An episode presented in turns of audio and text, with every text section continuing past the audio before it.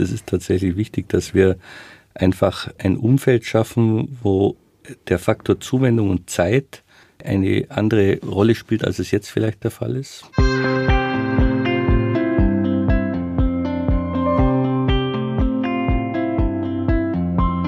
Herzlich willkommen zu einer neuen Folge von Leben, Lieben, Pflegen, der Podcast zu Demenz und Familie. Mein Name ist Peggy Elfmann, ich bin Journalistin und blogge auf Alzheimer und wir. Hallo und willkommen. Ich bin Anja Kehlin, Familiencoach und Mitbegründerin von Desideria Care. Wir begleiten Angehörige von Menschen mit Demenz. Wir haben heute wieder mal einen Gast bei uns, und zwar den bayerischen Gesundheitsminister Klaus Holleczek. Er engagiert sich in seinem Amt stark für das Thema Demenz und hat auch privat Erfahrung damit gesammelt. Herzlich willkommen, schön, dass Sie da sind, Herr Holleczek. Hallo und grüß Gott. Ja, ich darf Sie kurz vorstellen für alle, die Sie vielleicht nicht kennen, die nicht aus Bayern sind. Sie sind äh, Jurist und schon lange als Politiker tätig, waren Mitglied des Deutschen Bundestages, sind schon lange im Bayerischen Landtag und sind seit Januar 2021 Staatsminister des Ministeriums für Gesundheit und Pflege. Doch bevor wir anfangen, möchten wir noch Dankeschön sagen. Vielen Dank an die Edith Haberland Wagner Stiftung. Sie unterstützt uns finanziell bei der Produktion dieser Folge. Ganz herzlichen Dank. Schön, dass Sie da sind. Unsere Gäste erzählen ja immer so ein bisschen aus dem Nähkästchen, wie es Ihnen mit dem Thema Demenz ergeht. Wann sind Sie zum ersten Mal mit dem Thema Demenz in Berührung gekommen? Ja, das erste Mal tatsächlich äh, bei meiner Oma. Die war so, glaube ich, sechs, sieben Jahre alt. Und äh, die Oma hat bei uns gewohnt in Bad Wörishofen. Und äh, ich habe dann festgestellt, äh, dass die Oma immer wieder nach Hause wollte, weggelaufen ist, viel in der Vergangenheit äh, sich wohlgefühlt hat, aber wenn man ihr etwas gesagt hat, das sehr schnell auch vergessen hat. Und irgendwann kam dann die Diagnose Demenz. Und das waren so meine ersten Erfahrungen, tatsächlich ganz persönlicher Art und Weise. Später habe ich dann nochmal eine Erfahrung machen müssen bei meiner Schwiegermutter die eine fontorale, temporale äh, Demenz hatte, also eine besondere Erkrankungsform. Und äh, letztendlich habe ich auch in meiner Funktion als Bürgermeister von Bad Wörishofen, das ist so eine Stadt, wo auch viele ältere Menschen leben und wohnen, immer wieder die Erfahrung gemacht, was Demenz bedeutet äh, und äh, wie Demenz in der ganzen Gesellschaft sich auch dann verortet. Wenn Sie sich zurückerinnern an Ihre ersten Erfahrungen als Kind, wie haben Sie das wahrgenommen? Hat Ihnen das Angst gemacht oder wie haben Sie das äh, registriert, die Erkrankung der Großmutter? Naja, Angst, glaube ich, hat es mir nicht gemacht, aber es war so, so ein bisschen Unverständnis einfach, weil, weil die Oma immer wieder raus wollte und äh, meine Mutter dann immer wieder schauen musste, wie, wie das äh, zu organisieren war. Und letztlich ist es dann nicht mehr zu organisieren gewesen, weil meine Mutter auch berufstätig war. Und äh, die Oma kam dann in eine Pflegeeinrichtung. Meine Mutter ist aber jeden Tag hingefahren. Ich bin dort mitgefahren und habe einfach so Erinnerungen. Äh, meine Oma kommt aus dem Sudetenland. Sie hat dann immer dieses Egerländer Lied gesungen. Also mhm. sie war in dieser alten Heimat immer verhaftet, aber nicht mehr in der Gegenwart und in der Realität. Und das habe ich schon wahrgenommen, aber jetzt nicht mit Angst, sondern einfach vielleicht damals ein bisschen mit Unverständnis. Äh, aber ich hatte trotzdem ein sehr nahes Gefühl zu meiner Oma. Wenn Sie da zurückdenken, können Sie irgendwie sagen, was Sie sich als Kind für Ihre Oma gewünscht hätten? Gibt es da irgendwas, wo Sie sagen, hm, das wäre irgendwie so ein Herzenswunsch gewesen? Ja, ich glaube, es war schon gut, dass sie bei uns daheim war. Das war, war schon wichtig, äh, mhm. so dieser Familienverbund. Aber ich habe dann halt auch gemerkt, äh, wie das gezerrt hat, auch äh, bei meiner Mutter, dass die einfach immer hin und her gerissen war zwischen der Frage äh, in der Arbeit und auf der anderen Seite die Oma die möglicherweise dann wieder rausgegangen ist auf der Straße, dann die Nachbarn gesagt haben, äh, oh, die Oma ist, ist draußen und, und findet nicht mehr zurück und mhm. dieses Zerrissensein. Mhm. Und letztendlich geht es ja um die Frage, wie können Menschen mitten in der Gesellschaft versorgt werden? Mhm. Welchen Anspruch haben wir auch in der Politik an diese Fragen? Und wie gehen wir mit diesen Menschen um, dass sie ein Bestandteil sind, also die Teilhabe auch Jetzt so im Rückblick sehen Sie die Situation Ihrer Mutter sicher anders als damals als Kind. Was würden Sie sich denn jetzt quasi so für Sie wünschen, was sie damals an Unterstützung bekommen hätte oder an Hilfen? Ja, ich denke, wir haben heute viel mehr Sensibilität für das Thema. Also das ist, äh, glaube ich, schon angekommen, dass wir wissen, dass Demenz eine Erkrankung ist, äh, dass wir versuchen müssen, das Thema in der Mitte der Gesellschaft weiter zu verorten, dass wir auch äh, Beratungsangebote haben, die darauf eingehen, die Menschen eben helfen dann, äh, was kann man am besten tun und wie kann man am besten helfen. Ich glaube, das ist schon ein Stück weiter gekommen, immer vielleicht noch nicht so weit, wie wir es uns alle wünschen, aber ich denke, da haben wir schon einige Schritte nach vorne gemacht. Jetzt im Rückblick haben Sie das Gefühl, Sie waren damals gut informiert über die Erkrankungen der Großmutter beziehungsweise auch der Schwiegermutter? Also bei meiner Schwiegermutter tatsächlich schon, weil diese Diagnose damals tatsächlich ein Schlag war. Meine Schwiegermutter war damals 56 Jahre, hat es sehr jung bekommen mhm. und ich weiß, dass mein Schwiegervater natürlich am Anfang äh, alles getan hat, um erstmal rauszukriegen, was ist das überhaupt für eine Erkrankung.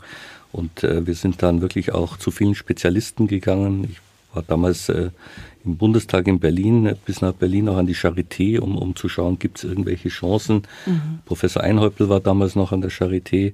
Äh, und dann kam diese Diagnose und die war schon erstmal ein Schlag auch äh, und äh, hat sich ja dann auch ausgewirkt. Meine Schwiegermutter konnte dann kaum noch schlucken, nicht mehr sprechen. Also das war schon was anderes als bei meiner Oma damals als Kind, auch in der Wahrnehmung eines älteren Menschen. Wenn jemand, der eigentlich noch mitten im Leben war, meine Schwiegermutter war eine sehr aktive Frau, sportlich und alles, auf einmal dann diese Diagnose bekommt. Mhm. Wie haben Sie denn das in der Familie bewerkstelligt, also diese, diese Pflege? Also war das, war die Familie da stark involviert oder haben Sie da ein Netzwerk aufgebaut oder also wie, wie kann ich mir das vorstellen? Also wir waren, wie gesagt, bei meiner Oma sehr stark involviert, aber es mhm. ging dann eben auch Richtung Pflegeheim, wobei meine Mutter wirklich jeden Tag dann hingefahren ist. Mhm. Und bei meiner Schwiegermutter war es so, dass mein Schwiegervater sich am Anfang gekümmert hat und zwar sehr, sehr intensiv. Mhm aber irgendwann an die Grenze einfach gekommen ist, also an einem Punkt, wo wir uns dann Sorgen gemacht haben, dass er nicht selber auch mit untergeht, mhm. weil natürlich die Belastung riesengroß war und die Erkrankung ist ja fortgeschritten. Mhm. Also das war schon äh, eine wesentliche Frage und äh, dann waren wir dankbar, dass auch dort äh, Platz in einer Pflegeeinrichtung war. Meine Schwiegermutter war dann sehr, sehr lange noch in dieser Einrichtung, wurde zum Schluss dann künstlich ernährt. Also es war ein langer Prozess, ein mhm. schwieriger mhm. Prozess. Und äh, die Familie war aber immer mit dabei und eingebunden natürlich in diese Fragen. Mhm. Inwiefern würden Sie sagen, prägt diese Erfahrung Ihre heutige Tätigkeit? Ach, das prägt sie in vielfältiger Art und Weise, weil ich natürlich schon sensibilisiert bin, auch für diese Fragen. Dazu kommt tatsächlich dieses Bürgermeisteramt, wo ich wahrgenommen habe, dass in einer Stadt, wo zum Beispiel ältere Menschen zuziehen, wo dann die Familienverbünde nicht mehr bestehen, mhm. auch Menschen da sind mit dieser Erkrankung bis zu dem Punkt, dass ich immer wieder äh, auch bei mir Bürgerinnen und Bürger hatte, die sogar zum Bürgermeister kamen und du hast gemerkt, da ist auch eine Demenzerkrankung mhm. dahinter, aber kein Angehöriger mehr mhm. da. Und ich habe dann einen Fall gehabt, die kam fast alle vier Wochen zu mir, die Dame. Mhm. Äh, die Tochter hat weiter weg gewohnt und du hast dann diese, diese Demenzerkrankung schon wahrgenommen. Ich habe dann die Tochter angerufen und die hat mir gesagt, wieso, bei meiner Mutter ist doch alles in Ordnung. Ich komme doch äh, einmal im halben Jahr und dann gehen wir essen. Und das passt schon. Also da, da merkst du natürlich, wie, dieses Thema auch sich dann verortet in der Gesellschaft und in der Wahrnehmung vielleicht auch nahe Angehöriger. Mhm. Und deswegen bin ich da schon sensibilisiert gewesen und auch natürlich auf der anderen Seite, was mir wirklich ein Anliegen ist, für die Pflegekräfte. Mhm. Also pflegende Angehörige und Pflegekräfte sind für mich Riesenthemen, mhm. die auf meiner politischen Agenda auch ganz oben stehen, weil wir müssen da jetzt etwas tun. Mhm. Auch für die Arbeitsbedingungen, für das Umfeld, dass diese Menschen auch entlastet werden gerade auch pflegende Angehörige, Kurzzeitpflege, Tagespflege, ja. äh, demenzsensible Angebote, wo wir einfach sehen, äh, da passiert etwas und äh, das müssen wir jetzt auch weiter nach vorne treiben. Welche konkreten Ideen haben Sie denn, um das umzusetzen? Naja, wir versuchen ja im Freistaat, sage ich mal, mit verschiedenen Gruppen zusammenzuarbeiten. Wir haben den Pakt für Demenz, wo wir viele Institutionen zusammenführen, damit die Gesellschaft sensibilisiert ist. Das geht ja tatsächlich an von der Frage, wenn jemand in einem Laden ist und etwas mitnimmt, dann muss das ja nicht unbedingt ein Ladendiebstahl sein im, im strafrechtlichen Sinne, sondern es kann tatsächlich auch eine Erkrankung sein. Und dann muss ich mit so jemand anders umgehen, also von der Sensibilisierung äh, der Gesellschaft insgesamt äh, bis zum Demenzfonds, wo wir bestimmte Aktionen auch unterstützen, niedrigschwellige Angebote, wo Menschen in einem Chor singen, zum Beispiel mit anderen zusammen, bis zum Demenzpreis, wo wir tatsächlich auch Einrichtungen, Ehrenamt und, und Institutionen auszeichnen, die sich besonders für Demenzerkrankte einsetzen. Also wir versuchen das Thema schon ganz oben äh, anzusiedeln, Fachstellen für Demenzerkrankte, die Pflegestützpunkte, also all diese Angebote auch in der Beratung einfach äh, für die Menschen zugänglich zu machen und auch äh, dann eben Entlastung zu schaffen mhm. letztendlich. Jetzt muss ich mal so ein bisschen kritisch hinterfragen, weil also ich meine, wir haben ja auch sehr viel mit Familien zu tun, die in dieser Situation sind. Und im Gespräch habe ich aber doch sehr oft den Eindruck, dass diese Hilfen entweder nicht wahrgenommen, gesehen werden oder vielleicht auch als nicht passend mhm. empfunden werden. Also da ist so ein bisschen scheinbar, zumindest aus der Brille der pflegenden Angehörigen, eine Diskrepanz zwischen dem, was Sie jetzt hier gerade vorstellen und wie Sie sich da auch unterstützt und entlastet fühlen. Haben Sie da eine Erklärung für? Also das ist tatsächlich so, dass ich das auch wahrnehme. Ich glaube, wir haben sehr, sehr viele Angebote. Aber wenn jemand in dieser Situation ist, in einer sehr emotional, vielleicht auch aufwühlenden Situation, dass ein naher Angehöriger jetzt äh, in, in diese Frage kommt, dann ist so eine gewisse Hilflosigkeit auch da. Also das habe ich auch in meiner Familie damals auch gespürt. Was tue ich denn zuerst? Was muss ich jetzt tun? Welche Anlaufstelle? Bis zur Frage Pflegegrad und all diese Dinge, die sich ja dann irgendwann auch mal stellen. Und ich glaube, wir müssen die Dinge noch mehr bündeln, noch mehr auch in der Kommunikation besser werden, äh, dass wir die Angebote auch darstellen und dass sie wirklich auch passen. Mhm. Also da ist eine Diskrepanz. Ich glaube, wir tun viel, und äh, das Thema ist auch angekommen, auch politisch angekommen. Aber wenn es dann soweit ist, ist es für die Menschen nach wie vor wahnsinnig schwierig, mhm. das Richtige rauszufiltern und das Passgenaue dann auch anzunehmen, um mhm. wirklich diese Hilfe zu kriegen. Mhm.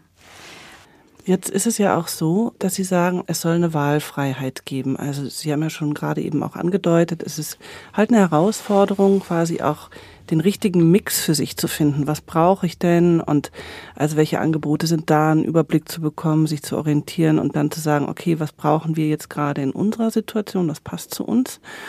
Und auch hier habe ich immer wieder im Gespräch mit betroffenen Angehörigen das Gefühl, dass, oder es ist wirklich so ein O-Ton, so nach dem Motto, ja, ähm, ich würde das gerne entscheiden und das hört sich alles ganz prima an, zum Beispiel Demenz-WG oder Pflegeheim. Aber de facto, also vielleicht hier in München im urbanen Raum gibt es diese Angebote vielleicht, aber auch nicht in der Fülle, dass es wirklich eine gefühlte Wahlfreiheit ist. Und wenn ich aber jetzt meinetwegen in den ländlichen Raum gehe, da wird das Angebot und die Versorgungsstruktur ja noch viel weniger. Und da höre ich halt einfach auch immer wieder in den Angehörigengruppen so nach dem Motto, ja, schöne Theorie, aber hier vor Ort ist es für mich keine Realität und von Wahlfreiheit ist überhaupt nicht die Rede. Ich bin froh, wenn ich das irgendwie mit Nachbarn, also aus meinem sozialen Umfeld einigermaßen wuppen kann und die Idee von einem Netzwerk oder von irgendwie wahnsinnigen Versorgungsstrukturen, die ist hier nicht Realität. Ja, sicherlich äh, vielleicht in den Ballungsräumen noch einfacher, wobei ich glaube, auch da hat sich viel entwickelt. Auch mhm. da, wenn ich jetzt an meinen Landkreis denke oder an die ländlichen Strukturen, auch da sind Projekte für Demenzerkrankte entstanden, Wohngruppen, äh, die betreut werden, auch ähm, in den Mehrgenerationenhäusern zum Beispiel Angebote. Ich glaube eher, dass das, was Sie vorher gesagt haben, noch wichtiger ist, die Dinge zu verzahnen. Mhm. Wir haben oft auch so Schachteldenken, auch in den Förderprogrammen mhm. und in den Einrichtungen. Das eine läuft im Gesundheitsministerium, das andere im Sozialministerium. Wir müssen einfach flexibler werden.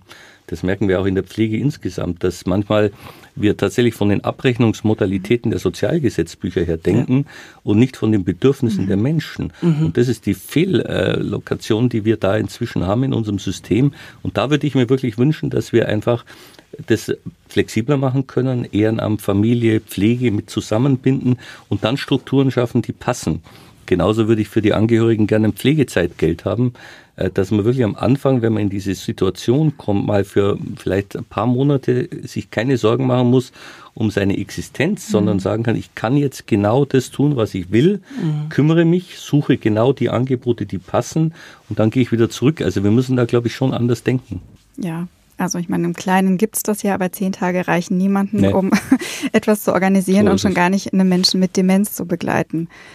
Was mich mal noch interessieren würde, Sie haben ja schon viel Erfahrung und sicher von vielen auch etwas gelernt. Gibt es jemanden, wo Sie sagen würden, der ist ein tolles Vorbild oder von dem habe ich etwas Besonderes zum Umgang mit Demenz gelernt? Ähm, was würden Sie da gern weitergeben wollen, auch unseren Zuhörenden? Ich glaube, aus den Demenzpreisen, wenn ich das immer wieder entnehme, so, so kleine Dinge wie zum Beispiel vorher der Chor, äh, wo Menschen mit Demenzerkrankten mitten in einem äh, Chor dabei sind, mitsingen, sich als Teil der Gesellschaft vollwertig auch fühlen, äh, das sind so für mich Beispiele, wo ich glaube, das kommt einfach gut an und das ist das, was wir brauchen.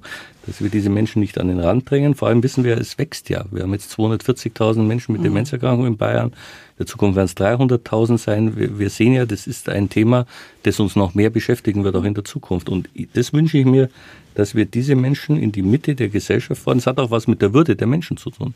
Letztendlich geht es immer in dem Bereich auch um die Würde der Menschen. Mal angenommen, jetzt würde eine Fee kommen und äh, würde Ihnen sagen, Sie haben drei Wünsche frei bezüglich der Versorgung oder Beteiligung von Menschen mit Demenz und ihren Angehörigen. Was würden Sie sich von der wünschen? Also äh, ich habe leider in der Politik immer wieder erfahren, dass das mit der Fee nicht so funktioniert. Äh, Dann können wir gleich dazu übergehen, was Sie machen. Aber natürlich würde ich mir wünschen, und das ist, das ist tatsächlich wichtig, dass wir einfach ein Umfeld schaffen, wo der Faktor Zuwendung und Zeit eine andere Rolle spielt, als es jetzt vielleicht der Fall ist.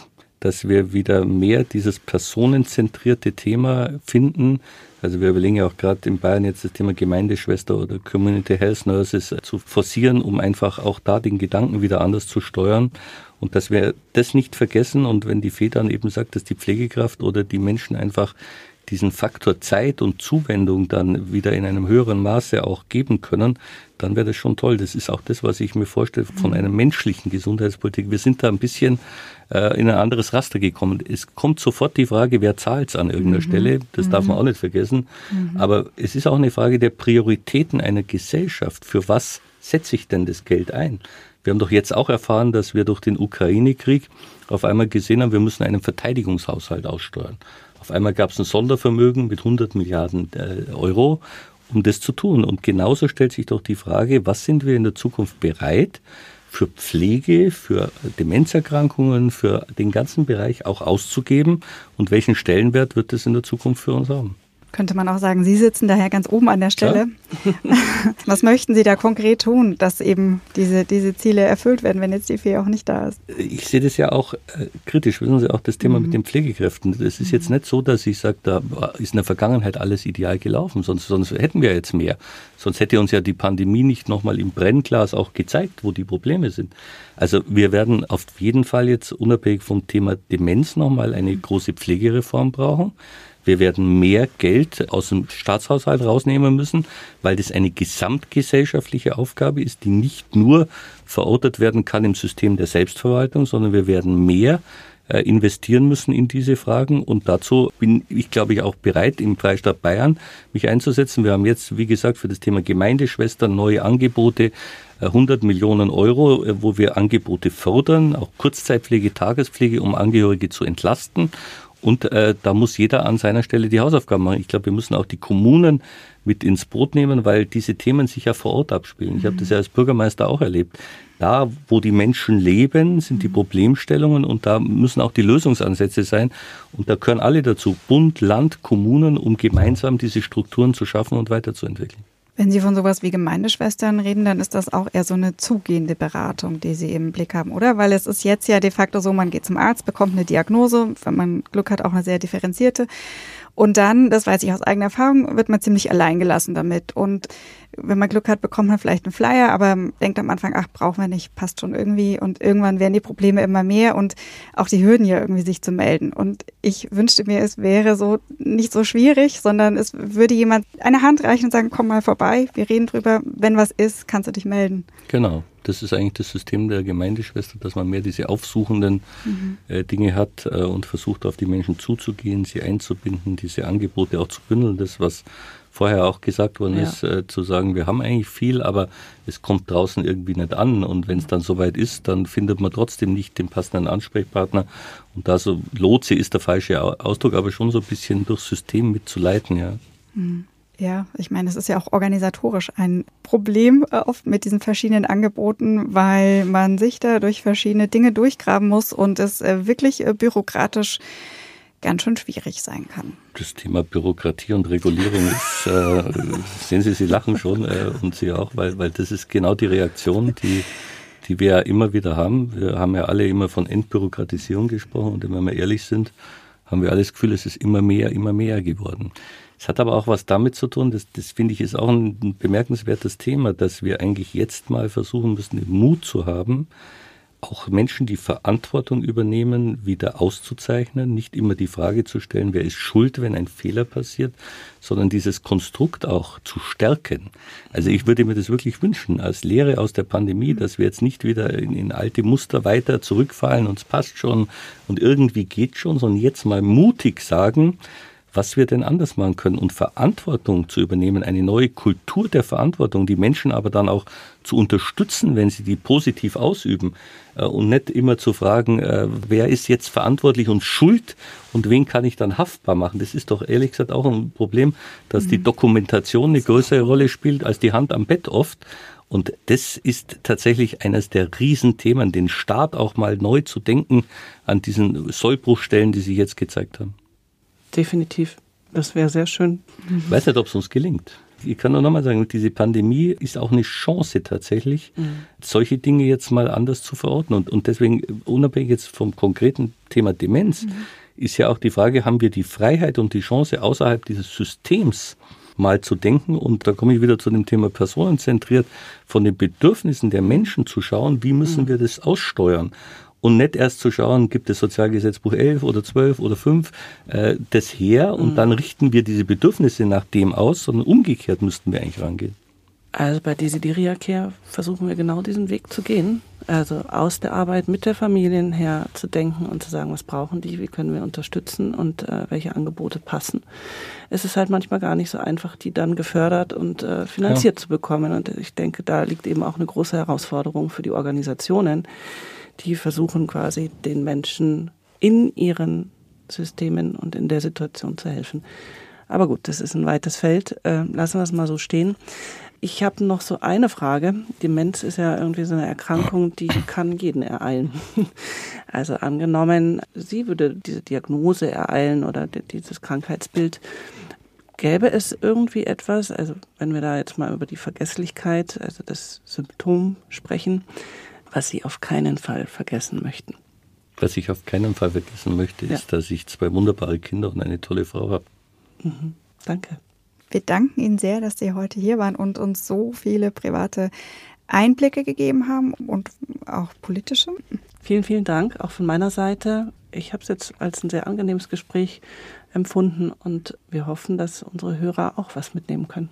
Von den ich Ideen. danke Ihnen für Ihre Arbeit und ihren Einsatz, weil ich glaube, das ist äh, auch ein Baustein diesem ganzen System, der wichtig ist. Und äh, ich glaube, sie tragen einfach dazu bei, dass wir alle versuchen wollen, für die Menschen etwas Gutes zu tun und gerade in dem Bereich der Demenzerkrankungen. Also vielen Dank auch dafür. Danke. Ja, unser Herzensprojekt, ne? Genau. ja, das war Leben, Lieben, Pflegen, der Podcast zur Demenz und Familie. Heute mit unserem Gast Klaus Holicek. Großer Dank geht auch an unsere Redaktion Isabel Hartmann. Genau, und an die Technik Valentin Ramm. Wenn euch diese Folge gefallen hat, gebt uns gerne ein Like, schreibt uns eine Bewertung. Weitere Folgen und Informationen zum Podcast findet ihr auf www.lebenliebenpflegen.de. Wir freuen uns, wenn ihr auch beim nächsten Mal wieder dabei seid. Eure Peggy und Anja. Bis zum nächsten Mal. Tschüss. Tschüss.